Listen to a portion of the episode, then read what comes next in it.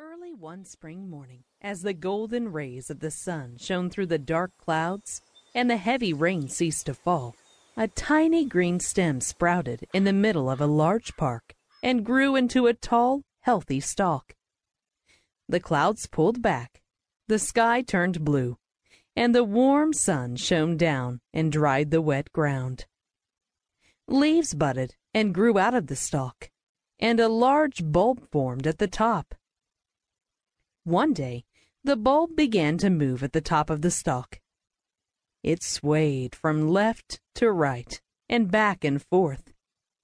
Then little cracks formed along the upward seams of the bulb. And finally the whole thing burst apart, and a beautiful flower unfolded with long purple petals and a snow white middle, with a slender black stamen reaching towards the sky.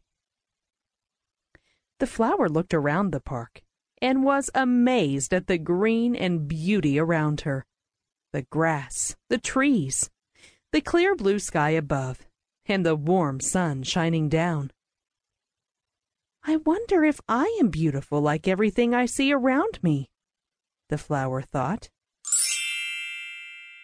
Just then a large butterfly landed on the edge of the flower and fanned its delicate wings wide open. Excuse me, the flower said. Can you tell me what I look like?